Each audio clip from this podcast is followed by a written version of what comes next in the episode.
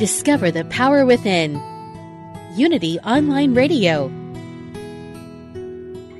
The voice of an awakening world. The content of this radio show is not intended to be a substitute for professional medical advice, diagnosis, or treatment. Always seek the advice of your physician or other qualified health professional with any questions you may have regarding a medical condition. Welcome to One Soul Radio, an interactive conscious conversation grounded in psychology and inspired by spirit with Steve Hassenberg and Callie Alpert. Welcome, everyone, to One Soul Radio here on Unity Online Radio. This is a show for you and by you, a virtual community creating conscious conversation and the opportunity to have a place to delve a little deeper into your life than you may do on your own. We hope to offer you a unique perspective from both worlds at the same time. I'm Callie Alpert here in the Central Hudson Valley in New York with my dear friend, co host, and spiritual psychotherapist extraordinaire. Steve Hassenberg. Callie. Hi. It's been so long. I know. We're we usually... haven't I haven't seen you for weeks. Well, not exactly, but it feels that way. yes, and we're used to being extremely in touch with each other, and we've had different. Um, our biorhythms have been different in the last like few weeks, so it feels like it's been a long time. It's good to see you and hear you. It's good to see you too, and I'm happy we have the show today. Yeah because I'm feeling very unenlightened. okay, well, that's very promising. Okay. listeners. So, today, what is enlightenment really? That is the title of our show. Most people on a spiritual path dream of enlightenment. I know that I have and still do. The feeling of being fully awake and understanding life in a divine way. But enlightenment doesn't have to be this lofty, unattainable goal. It can also be viewed in more tangible ways by lightening up the way you experience your thoughts, your feelings, and your circumstances every day. So today we're going to help you distinguish between the egoic barriers that slow wow. our spiritual process down. Wow. That was your those were your words, I believe. and the spacious witnessing that can bring us closer to the most evolved versions of ourselves. That sounds Whoa. like a good promise, right? Yeah. Are you going to listen? You tuning in? I am tuning in. well, not in the way that you tune. I meant to the show, but forget it. Okay. We're having a, having a meta moment already. Um, so let's talk about enlightenment. Enlightenment's a very lofty word, first of all, mm-hmm. and it kind of it tickles me because I mean I know that you know I've I've been attached at the at my own expense to the concept of being becoming enlightened seeking enlightenment these words you know becoming and seeking as if there's something over there far mm-hmm. yonder inaccessible unattainable up in the clouds out on the horizon um, and what i'm starting to learn is that that's not the case and it's quite relieving. Really? Yeah. Okay. What, what have you, you been learning about it? Well, I don't want to. I don't want to jump too too forward in okay. our show, but I mean, what I've been learning, the, the the thing I'm trying to set up here in the macro way before we get into more of the specifics is that I think, and what we're hoping to accomplish yeah. and share with um, listeners today is that um, this is a really doable thing, and it's way more meant for all of us normal little civilian earthlings than we might realize. It doesn't have to be relegated to mountaintops and monks and ashrams and, you know, perhaps ultimate enlightenment is is reserved for a very small percentage of people that walk this earth at any given time, but that the concept of enlightenment is probably much broader than what I ever thought it to be. Uh, okay. So, so let me say, from my history, uh, I came up on that uh, mountain path so I was definitely on the ashram experience, the, fasting, the ashram express, the fasting thing,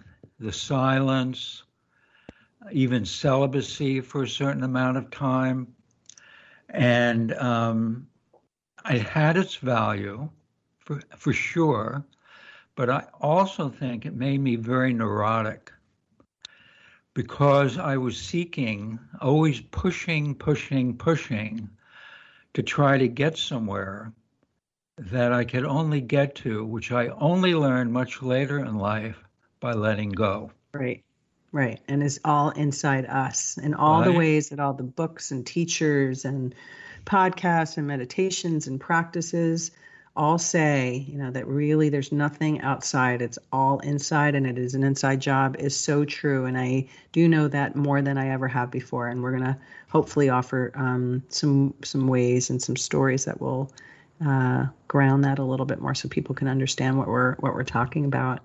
Um, I remember even as recently as like a few um, when I went when I was looking for work and I shipped myself mm-hmm. off to St. Louis as you well know, for some, against my grain, something that I should have never done, but I needed a gig, and it um, on paper seemed good and sort of intriguing. But there, yeah. Um, and I went and I moved myself there. It ended up to be only for 90 days. And I remember actually talking to you on my um, drive back, like three months later, driving back from St. Louis to uh, Long Island. I was going to live with my sister and brother in law for a few months or something. And I remember I was in a place of major transition and completely ungrounded and thrown for a loop and all these things and really feeling like I needed some grounding. And I remember driving in all these beautiful areas and looking up to the mountains and the clouds. Is is that where enlightenment is? Is that where I'm gonna like literally kind of looking and wondering where it lived, even though that. I know better? That's I where like my it. kind of spirit was at. And yeah. um, I remember telling you that. I think we talked on the phone uh-huh. on one of my drives or something. Um, but you once said something which I think is so beautiful. Um, you can maybe this will lead to your Buddhist story, but the the punchline, the um, interpretation that you shared with me once, without me realizing there was a uh, like a prelude story to this, was that enlightenment is when you're sitting in a, a boat in the middle of a lake, and the fog lifts, and you realize you haven't moved. Uh huh. And I love when I mirror stuff back to you and you're like, oh, did I say that? Did I um, say that? you did, yeah. And I just thought that was such a beautiful, mm-hmm. um, for me, palpable, mm-hmm. gentle way to kind of get it a little bit more mm-hmm. deeply. Do you want to share the real the, the, the story that the kind of prelude the, story that comes from the that? Buddhist the Buddhist story? Yeah, it's a, it's a great story of attachment mm. and non-attachment. Yeah, and so um, it's a beautiful spring day, and uh, this uh, guy and his uh, fiancee go for a boat ride, a little rowboat ride, and as they're approaching the middle of the lake, this very dense fog comes in to the point you can't see anything. And uh, they're worried about what's going to happen to them. And in the next moment, this boat slams into them. And the guy starts cursing at the top of his lungs about how can you do that? And we almost went overboard. And then about 10 minutes later, the fog leaves and they look over and it's an empty boat. it's a great Buddhist story, right? Because it's about attachment and non attachment.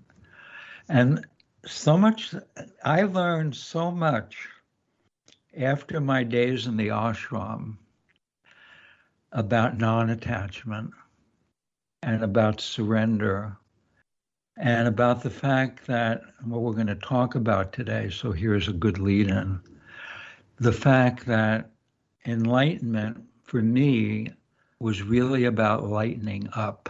Mm-hmm and that I was so serious and I was so determined that I was missing the point, which was really missing me. Mm. And it was after something outside of me somehow, rather than something inside that was waiting patiently for me to come back. Where were you in an ashram? I was in an ashram for a long time. Um, since I was a transcendental meditation teacher and made almost, I made $400 a month. nice. But when you taught people, you would get credits to go to Europe mm-hmm. and spend four or six months there meditating eight hours a day. And so I did that for two and a half years when I was in my early 20s. And I would never, I mean, it was precious. I spent most of the time crying about my childhood. Yeah. right. Because you're releasing, because you're finally making the quiet space to release all the gunk to come out. Ex- exactly. Yeah. And I was having experiences that were extraordinary. Mm-hmm. So it was kind of like a manic depression. Because you're getting like the spiritual highs and then the earthling lows. yeah, like would, toggle one, one would follow the other. So I Yeah. wouldn't know if I'd be hysterically crying or in a state of ecstatic awe. and I'd Oh. swing back and forth. I'll take the latter, please. I know you will. We'll give you a dozen. Oh my gosh. I um yeah, there's just so much here. I didn't know the degree to which I craved and desired the concept of enlightenment um, more than I have in this last like few years. And it's definitely um, helped with my commitment to my inner work and my practice. Uh huh. And I've also learned that it is the last thing you want to do if you want to become enlightened or feel what that, whatever that feeling of unity or being more in, in communion with Source feels like. If you're, um, what gets in the way more than anything is the desire and attachment to it. Isn't it's it? very counterintuitive. So that's been part of my work too, is to soften, like to lighten up around that and not attach Mm-hmm. so you know so much. Because I think a lot of people, like when we start out on whatever practice or ride, you know, whatever psychological spiritual ride we're on, um, if we get committed to it, it can become, like you said, very serious, very austere. Um, and you know, I know people and appreciate their discipline and their dedication and commitment. There's something to be, and the focus and the concentration. And then there's something to be said for the fact that, you know, um, the Dalai Lama is often giggling. Yes. You know, that's to me like a great model of what it means to be, you know, lighter and still live a, you know, a, a life of great awake, you know, wokeness, even though I don't love that term. I love that. I think that giggling, that Yeah. laughter is a true indication of somebody's freedom. Yeah. Yeah. Right? Yeah. Well, don't they say too? Well, let me actually, I'm going to just take a moment here. And for anybody that's just joining us, you're joining us on Unity Online Radio. This is the One Soul Radio Show, and we're talking about enlightenment. What is enlightenment really? And the idea um, that we're moving toward is that it's not this big, lofty, unattainable thing. It's really something that we can ground more in our daily lives, more than maybe we recognize that we can. And there's great relief and excitement, I think, in that. If you'd like to join us, the number is 816 251 3555. If you'd like to call in, share a story, tell us how enlightened or unenlightened you are, ask a question, get some free advice, please join. Um, we'd love to hear from you. Um, one of the other uh, we, we talk you know we obviously talk a lot about all these topics because these are our favorite conversations to have. And i often think about the analogy i've probably shared this on the show. One of the things i've learned in sort of a transition into lightening up or becoming a little closer to a place of freedom or equanimity or whatever the words are is that um, again it's instead of the seeking and the reaching outward and the staring at the horizon and wanting to be floating on a cloud is that really now I know everything lives inside of us and it's all about peeling back those layers and peeling back those veils just to get to our most whole and sacred and pure and heart space self. And I often think of the artichoke analogy when a lot of people talk about peeling back the layers of an onion. I talk about peeling back the um, the leaves of an artichoke because there's a heart inside, and it's just always been my kind of corny metaphor that I've had in my head. Um, but then we started talking about um, Michelangelo, right? yeah. And what he said. What did he say about the idea of like unearthing, freeing the figures from stone? Well, yeah, Mike. That's what Michelangelo was talking about when he saw the marble, Carrara marble. I actually saw a show on the Carrara Marble Foundry, which I Oh. loved, oh wow, interesting. I know nothing Outside- about marble. outside of uh, Florence. And he said, whenever I see a piece of marble, I'm always trying to free the figure that's living inside. Mm, I love that. I love that too. It's beautiful. Yeah. Uh, so, in peeling back the layers, let me continue. After the ashram, so whenever I came back from these long courses, high as a kite, and that would last for about three or four weeks, and I thought I've made it. I'm definitely enlightened now. Everything I wanted's come to me. And then I would go into deep despair. and, and I couldn't I couldn't get out of it. Right. So I couldn't go back to another ashram, so I decided to go to psychotherapy. and so what happened is that I combined psychotherapy because I had all these issues that I was dealing with that I wasn't peeling back. Yes, when I was meditating, things were coming out, but I wasn't consciously peeling back your artichoke to discover my inner layers. And so I started therapy and I started doing that. And after a couple of years, I began to stabilize my spiritual experiences. Mm, because you were still attached to the um, just the yumminess of being in those higher states? I didn't want to admit that I had flaws. Mm-hmm. So I was perfect. I've always been perfect. Wow. What's that and, feel like? I had, it, you know, when you come from dysfunctional families, you better be perfect mm-hmm. because mm-hmm. if you don't, you're you're going down the sewer with everybody. Mm-hmm. Yes. So, so that's the kind of perfection I'm talking about. And I learned how to make peace over a long period of time, obviously, with myself through psychotherapy and through meditating. So much. I'm just, um, uh, yeah. There's, there's just so much, and I'm even thinking of like other questions I want to ask you based on, based on your experience. Um, but what you're talking about reminds me, um, and you and I have talked about this in other shows too.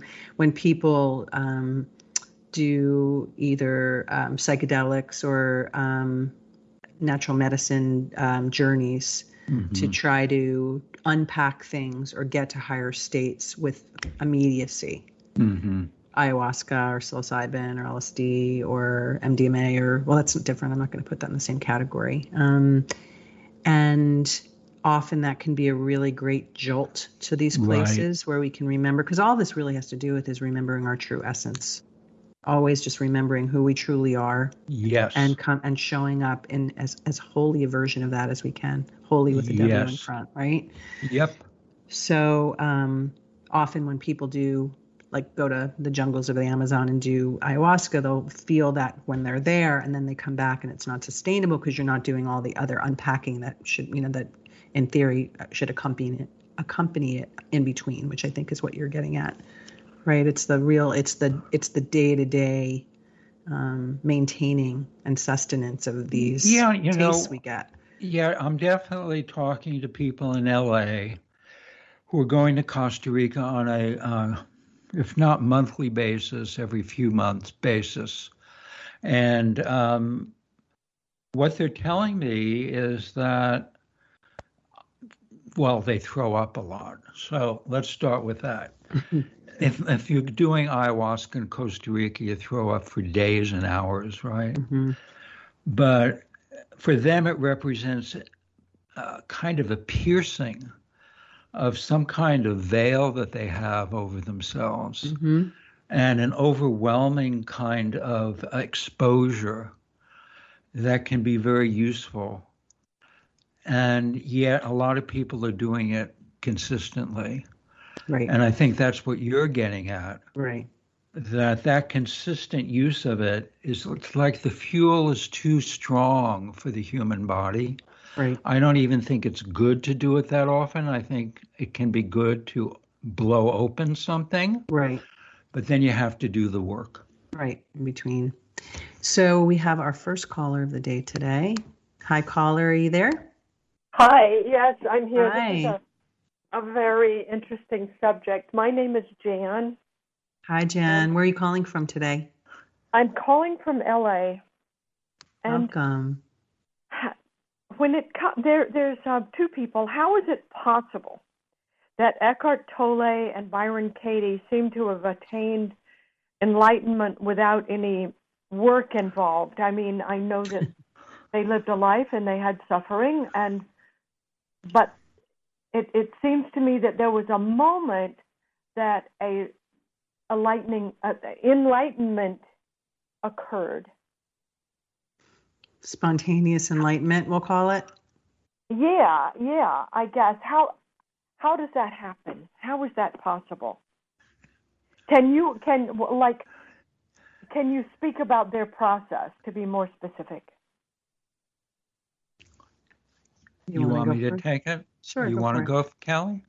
Well, I was just going to say number one, thank you for your question. And number two, I'm smiling because um, Steve and I've talked about this a good amount over the years that they are two examples of um, great spiritual teachers who seem to have had these spontaneous um, awakenings without all the trajectory of like the work, but not to mitigate the fact that both of them were in very deep um, at least one, if not both, suicidal despair right at the moment that that um, enlightenment um, moment yeah. happened. There's actually a few other healers I'm thinking about that um, with stories that are very similar, where they were suicidal, and then certainly like a moment came, a real moment of awakening came in all those ways that you know most of us um, would only envision, like in a you know a a, a movie or a story we're being told, where somebody comes or an angel comes or there's a message that's delivered or some awakening happens spontaneously.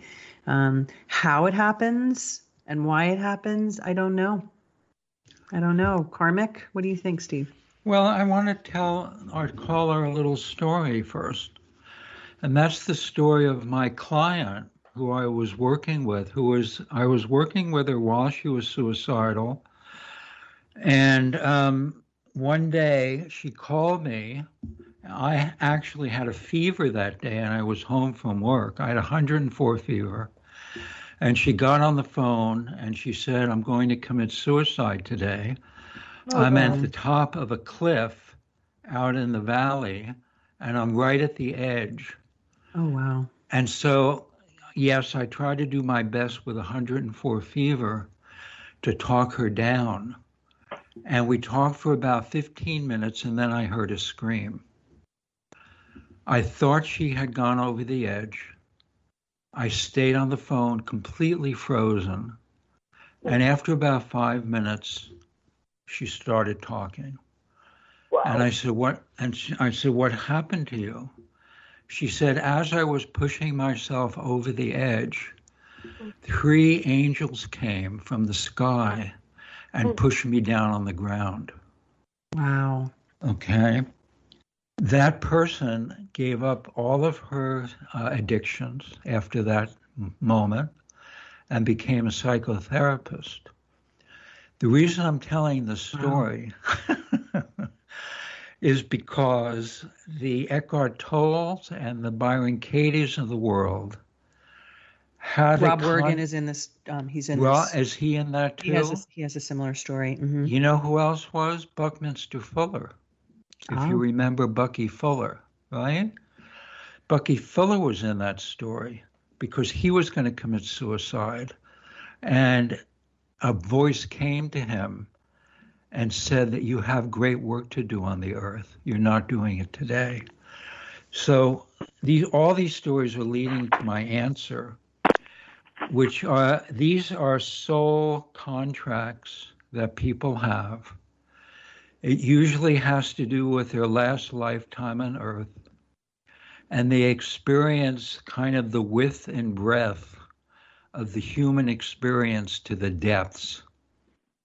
And the soul contract is that if they get to the end and they don't kill themselves, they're going to be enlightened because they've developed that capacity over many, many, many lifetimes. That is the best explanation I can give you. It's a powerful story. Isn't it? Jen, what do you think of that explanation? Oh, I think that's just amazing. Yeah, that makes total sense to me. Are you this is this is such a loaded question. Are you someone who seeks enlightenment on any sort of active conscious basis? I do. Yeah, I do. Um, the story of the angels reminds me. I have a uh, a neighbor who, um, to make a very long story short, uh, someone broke into her house and attacked her, a crazy person, and was killing her.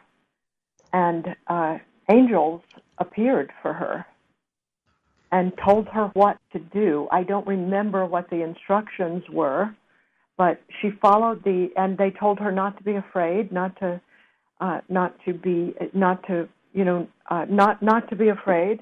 But the angels were there, were physically there, and it just took her out of the event that was going on. And um, so I know that that can physically happen. I, I hear what you're saying, Steve, and and it just draws to mind what happened to this woman and she was saved. She lived. Her life was forever changed. And um so i i i i'm i'm always blown away when i hear about the presence of of angels. I asked her what did she tell the police? Did she tell the police that? And she said yes and they said they they hear that Wow. So I'm going to, with that, we're going to continue this conversation coming back shortly. We'll talk a little bit more about these stories of angelic intervention, and we'll talk a little bit more about some of the more day to day things that you can do to start unpacking your road to enlightenment. We'll be right back.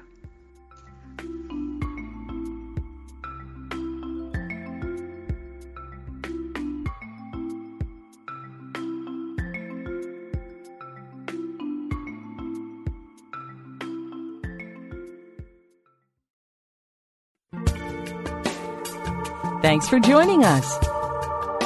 This is Unity Online Radio, the voice of an awakening world. Welcome back to One Soul Radio with Steve Hassenberg and Kelly Alpert. Welcome back, friends. You are listening to One Soul Radio here on Unity Online Radio we are talking about the road to enlightenment. What is enlightenment really? And is it that uh, I think we've we've decided or we're sharing that it is not this unattainable, lofty, um, ashram centric, aspirational thing, um, and that it is something that we can um, all work with in more kind of you know everyday practices that when we're going to get to those in just a moment. If you'd like to join the conversation please call us at 816-251-3555 we'd like to just do a postscript to um, our caller jen right before our break. Um, you know these stories are very powerful when we're talking about uh, the angelic interventions that come with people that are really on the edge or or uh, have had near death experiences or suicidal ideations or attempts. And we just want to really emphasize that it's super important to seek out whatever um, support, mental health guidance, therapy, crisis hotlines that you need well before you'd ever, God forbid, get to uh, an extreme place. This is not in any way romanticizing those situations. Anything you want to say as the professional here? The professional. The professional says that you're right and it's what I tell people. Obviously, people come to me who are suicidal. Uh, I always give them my number. I always give them numbers of suicide prevention, hotlines, all that stuff. So they feel that they have support if they get to that place, right? Right. So, very important to say that. Right. Um, and the context in which we're talking about it, you know, again, these are things that we can't explain and don't know, I think your explanation was very um, powerful and uh, and it's fascinating. And again, it's a reminder of all the way bigger um, karmic stories and and narratives that we sign up for in a way that we're not really conscious of while we're here. So, just um, bridges the gap a little bit more again between the way we live our lives here and the pieces of the puzzle that we can't see and know. Um, the great mystery. The great mystery, yes. So I'd like to, I um. So let's let's go back a little some of our personal stories and our relationship with this because you know again it's when I hear these things about you know high vibrations in ashrams and buzzing in the jungle from you know mother medicine plants and angels showing up and all these kinds of things like you know there's a part of it that really turns me on that really wants to live in that kind of higher vibration um, and then I realize again, like I said earlier, that um, that'll come when it comes or doesn't. And that's part of enlightenment or lightening up is accepting that without attaching to what the outcome's going to be. So that's a lot of what my work is these days, amongst the other long list of stuff.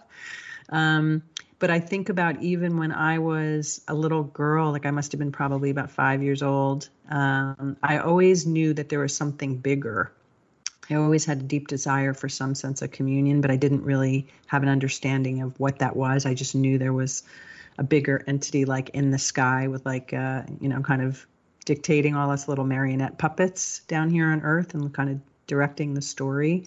So I always had a, a desire and you know a, a, um, a, desire to kind of learn the bigger picture. Um, but one of the places where it first started speaking to me loudly is after I graduated college. I was living at my parents' house, uh, family house in, in New Jersey, and I was um, commuting to my first job in New York City. And I already felt this painful sense of duality.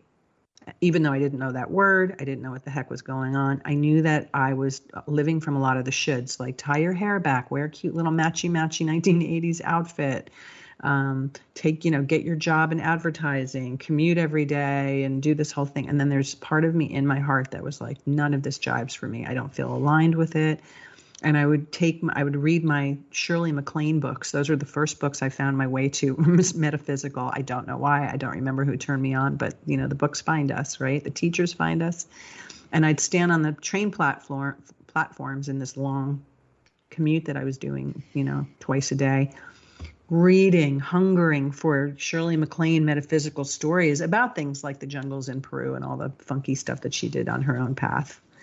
Um, but that was the first time looking back where I really was aware that I desired something that was in more communion with the bigger things and that this illusion of the checklist and getting the job and having the career and wearing, you know, the right clothes was really not jobbing with me. I just had no language for it whatsoever. So in some ways I feel like those were some of my earlier the seeds were planted for like where I am now. Looking back, it's really interesting to always acknowledge all the corners that you turn or the places that you like the markers, the mile markers on this long marathon, you know, journey that we're on. You bet. You know. So, uh, listen, people have heard this story before at least once, but I love telling it, right? Tell it. So, I was at the YMCA camp at, you know, the story, 12 years old. Right. And I was, uh, we were playing baseball, and I was uh, up at bat.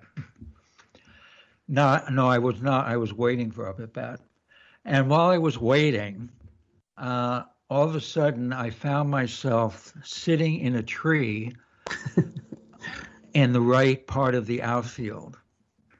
And I was looking back at the game and myself standing there and thinking that I had gone absolutely mad. But I was in a state of extraordinary kind of peace.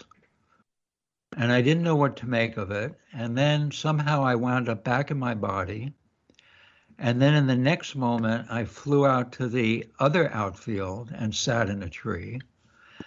And for the first time, I actually thought that, am I a spirit mm. or am I a body? Maybe I'm a spirit and a body. What does that all mean? and I flew back into my body.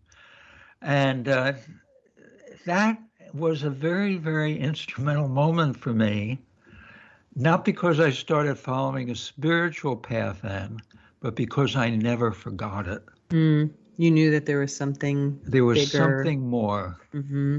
Right? Yeah, yeah.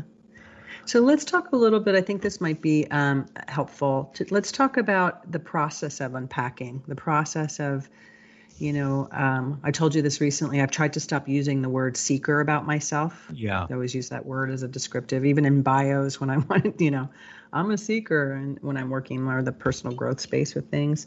And you know, I've I've since learned that there's again, there's nothing to see. There's everything's already in there. It's just a matter of unpacking and shedding the layers so that we can get another glimpse and remember exactly what's in there, right?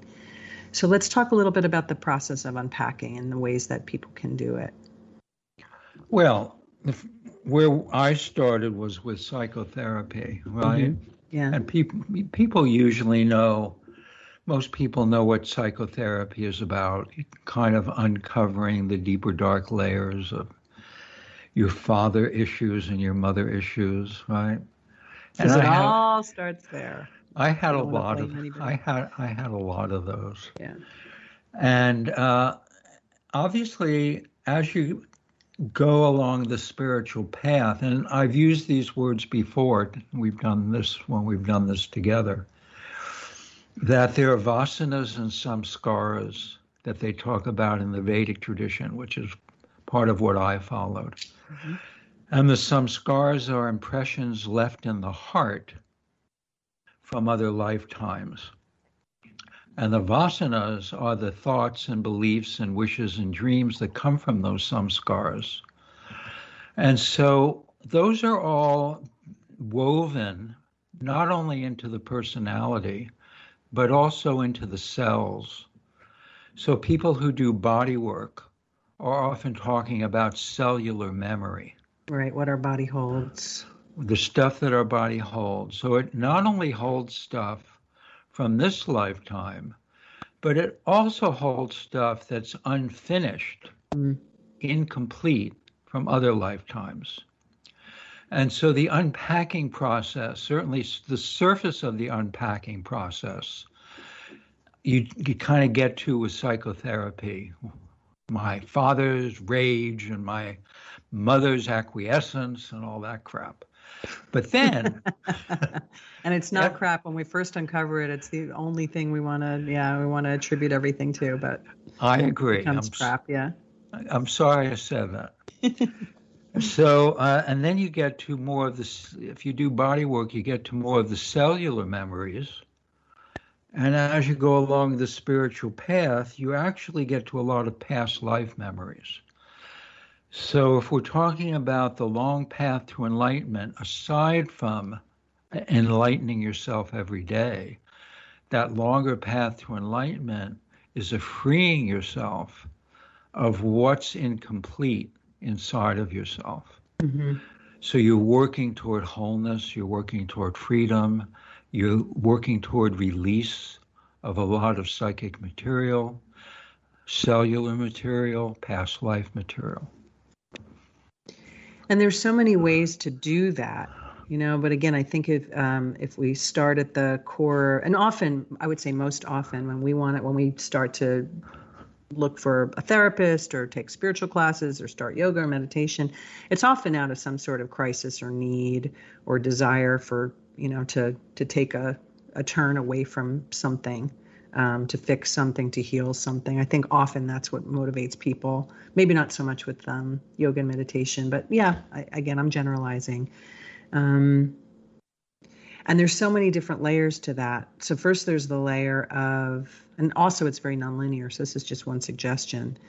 Um, but often it's about number one recognizing that something's up and that you're not you know to, to really honor the fact that something doesn't feel right something's not jibing in your life that there's some disparity between the way you want your life to be and how you're feeling or your reaction whatever it is or yes. crisis you've gone to or a job you've yes. lost or a relationship that you've just broken up or or worse traumas that are you know that are starting to creep up it's really just number one giving them space to exist instead of pushing them down and then exploring and finding the way that's going to help you to unpack it where you feel safe. That's the other thing just to decide to give yourself the the freedom and the safety to let it out which is probably the scariest thing why so many of us walk around with everything sublimated and buried and with addiction issues and overeating issues and anger issues and all kinds of bigger collective things that I think get compounded um, or that are the byproduct of unearthed and unexpressed feelings. I think that they're really the the core of of everything problematic on this planet. But that's my that's a, that's a that's a show for can I today. can I just add an addendum yeah. right there? Yeah. F. Scott Peck, The Road Less Traveled, mm. who we all love. Right? I haven't heard his name in so long. Yeah. Right. Who says that all neurosis comes from a failure to experience the original pain. Mm, that's so good. Isn't it? So good. And that's what you were just talking about. Yeah. And you're always, yeah, go ahead. Sorry. It's so, I, as you're talking about it, it's so true. It was so hard for me to really go back and experience some of that original pain that I experienced as a kid mm-hmm. because there was so much of it. Mm-hmm.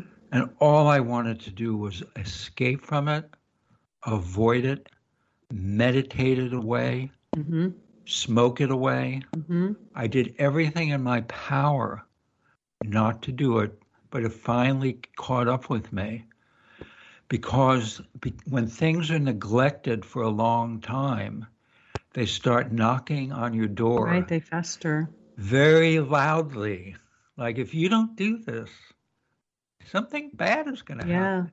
Right? It's, um, it really does. It festers and often can lead to you know, illnesses and worse right. crises and all of that. So it's really, I guess, it's a leap of faith and a leap of courage, number one, to acknowledge that there's something you want to unpack because that's not where our, our, society usually doesn't lend itself to leading us in those directions which is why again there's so much secrecy or has been traditionally especially around like therapy and vulnerability and expressing feelings it's not something that our culture on balance um, supports. You know, it's right. supposed to be compartmentalized. It's just for you to relegate to your home, to yourself, to your shrink's office, mm-hmm. whatever it is. So I think that that when we talk about unpacking, that's probably the first big step because a lot of people are not, you know, um, haven't even started yet. And um, I think just to reaffirm what we're saying, that unpacking leads to lightening up. Right. Exactly even in small ways. Right. Right. So if I'm work, if somebody comes in and they're very depressed, and even the first time that I teach them to meditate, and they have an experience where they have a smile on their face, and they come out and they go, "Wow, I haven't done that in five years." There's a lightening up that's possible. Mm-hmm it's almost the image that's coming to mind right now. It might be helpful is the idea of a suitcase packed with loads of clothing. And as you go start whatever your personal journey is, and it will find you if you decide, you know, it's not even like we are here giving all the different um, rungs and suggestions for what it looks like because it's such a unique and deeply personal experience. It's almost like it's your own personal, I call it my own personal curriculum, but it's like a suitcase that's packed with clothes or a box that you have stuffed and dusty in your basement.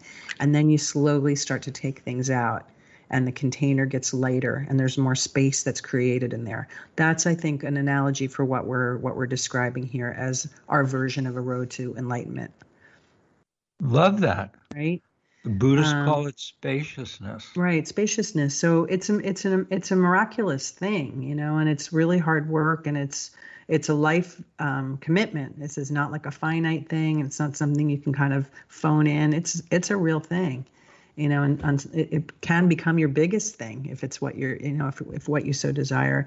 But the more you start sort of unearthing and unloading and purging and making space, it's pretty remarkable what happens. And you know what? Mm-hmm. Even sometimes it's just as easy as not believing something that you've believed your whole life. So when you change your beliefs, right, you also free yourself and lighten up. Right. Don't believe the hype. Get out of the mind. Yeah, you talk about what was, what was the quote? You, you said something the other day, and I like wanted to like remember it. It was so simple but it was something like, well, if you stop believing it, then it's not true. it's sort of, I mean, that's right. all it is. I think that was the John Nash story. Mm, maybe. I feel like there okay. might have been another context, but anyway. Okay. Um, so again, this is so loaded, it's hard to do justice to, but there's so many ways to unpack. There's finding a therapist, there's just, there's meditating, there's yoga, there's taking a walk in the woods, there's doing something that would be the opposite of what you might, you know, you might be conditioned to do. There's maybe making space in your habits that might be self destructing habits. There's, um, taking up exercising i'm just going to throw any anything that will sort of shift to give you a little bit more space to let things come up in yourself is really one of the first steps right well as gurdjieff used to say Gurdjieff was a um, spiritual master at the turn of the century. Right. Not was he Romanian? Century. He wasn't, or he was like, was he was uh wasn't. Hungarian, Romanian, Yeah. Czechoslovakian. Yeah, I- and I always laugh when his name comes up because number one, a very beautiful, like a very um, sexy young man that I met in Mexico many years ago and hung out with was the one that turned me on to him. So of Yeah. course, after our whatever our hot love affair in Mexico, I came back to the you know New York and I looked up every Gurdjieff book. I couldn't understand a word of it. Like it was it. so hard for me to. So I still I still laugh when I hear his name because I haven't been able to understand anything that he's written, and I know it's significant. Okay, well, I'm going to help you. Okay, please. So the simplest thing he said was change your habits. So if you've been opening the door with your right hand, open Uh-huh. it with the left hand, Right. right? And if you've go, going to work the same way every day for 10 years, take a different route. Do something different. So Right. every time you change your habit, you change your mind, you change your perceptions, things happen that you wouldn't expect. So that's another way to start lightening up. Mm, yeah, I love that, and it really does because it just shifts the shifts the Right. Synops, shifts, synapses right in there. The and it shifts the circumstances. right, right. Right? You know, I think about for for me, I started um, therapy in my early 30s because I was in an extremely challenging relationship, a very deeply inform um, informative and romantic international. Tra- you know, met on the shores of the Whoa, Arabian Callie. Sea and had this long Whoa. You know, I was in like LA. a novel. It was, I mean, very romantic, and we traveled, and we were, you know, bohemian broke artists traveling to, you know, into Cuba. I was technically Wow. not illegal doing so. I mean, we have like I have a lot of stories from from this relationship. So it was deeply formative and very powerful, and sociopathic because I was really under this person's spell and um, it's ultimately what what took me to therapy and at first it was all about wanting to purge and have someone listen and just to un- like you know unfurl this whole like blah. then what i learned deep into it years and years and years and commitment and then adding to it and augmenting it with different types of retreats and books and whatever i found and conversations and friends was that it was definitely a mirror of um, uh, re- repeating of a pattern that I had, um, particularly with my mom and you know my family of origin. So, and then it just goes on from there. But it's a magical thing when you can take a relationship or the loss of um, something or a job or um, whatever crisis in your life, and remember to use it as an opportunity and to trust that while you have to feel the feelings and go through it and grieve whatever it is, it's also such an opportunity to take you to enlightenment because it's exactly why it's there. You don't know it at the time because it feels horrendous. But if you commit yourself and find your path and you start looking back at all these touchstones, they're usually the crises that were the ones that are the greatest markers of your growth and of your lightening up. Lightening up doesn't come from all the you know the joyful experiences usually does it It can. Oh, nobody told me that. Yeah, I'm not. uh, Go ahead. Yeah. I know. I yes, I know it can. But Ken, well, go ahead. Tell me what. yeah, those what Maslow, Abraham Maslow called peak experiences. Mm. So these peak experiences, just like an ayahuasca trip or an MDMA experience, can give you the remembering, remembrance of the unification of the world and the fact that you're a part of that. And it can be very spectacular. And once you have that, there's a desire to always keep seeking it. And that's what we're talking about in terms of the work necessary. So it can come from peak stuff, Yeah. Yeah. and it can come from difficult stuff. It can come from everything. Okay, just I'm going to rewind. That was yeah. It just depends on if we keep our awareness and heart open to the moment and a willingness to experience fully what we're going through. As you would say, the meaning of life is life itself. Yes, I would. And every time I've obsessed with how come I'm not feeling more enlightened? How come I'm not feeling more high vib- vibration? You have always reminded me just to show up in every moment as fully as possible. That is the path to enlightenment right there, Yes. right? Sometimes yes. it can just be that simple, Yes. right? So, with that, we had a heart meditation we'll have to offer on another show that we oh, we were going to do a today. heart meditation today. Yeah. Um, but we got too into our conversation, so we'll promise that at another date. so these are our action steps today, and you know, again, they're uh, they come from a place of trying to ground this concept in a way that's doable and kind of um, yeah, just a little bit more accessible. Pardon me. So the first one is to identify a storyline in your life that no longer serves you.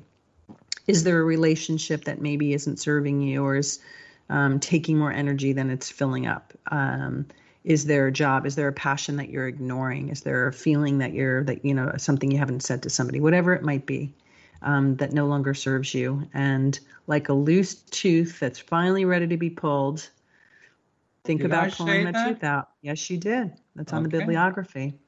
Um, the next one is acknowledgement of all the layers that you've been through, um, gotten through. So things that you have completed or purged that you feel proud of. Um, you know, if you look back, what have you made it through? What have been the triumphs? How, where are you proud of yourself and things that you've accomplished uh, in your in your life lessons, not in the like checklist of um, achieve material achievements per se, but things where you look back and you say, you know what, I really did a good job. I'm proud of myself, and just to acknowledge all the different layers that you have already shed and the growth that you've already accomplished and enjoyed.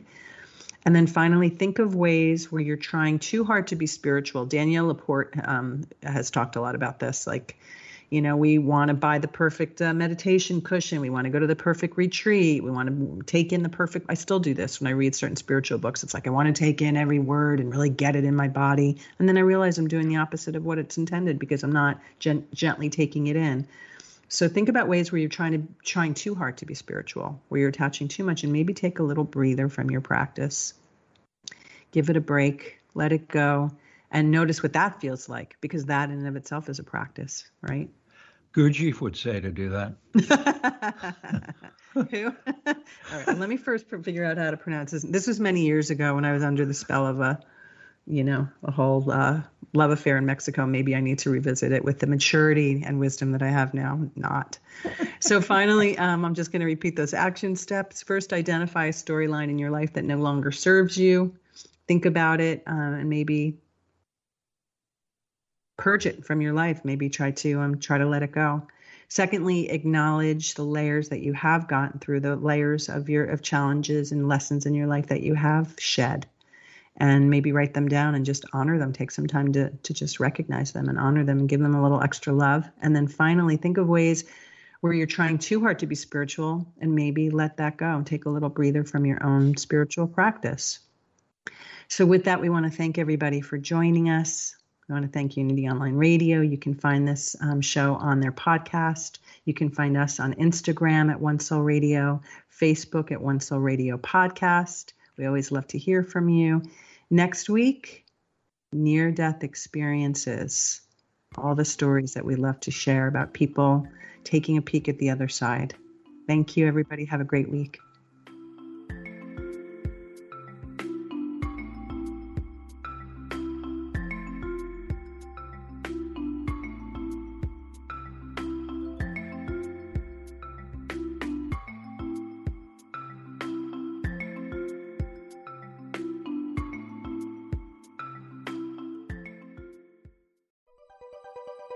Thanks for listening. This is Unity Online Radio, the voice of an awakening world.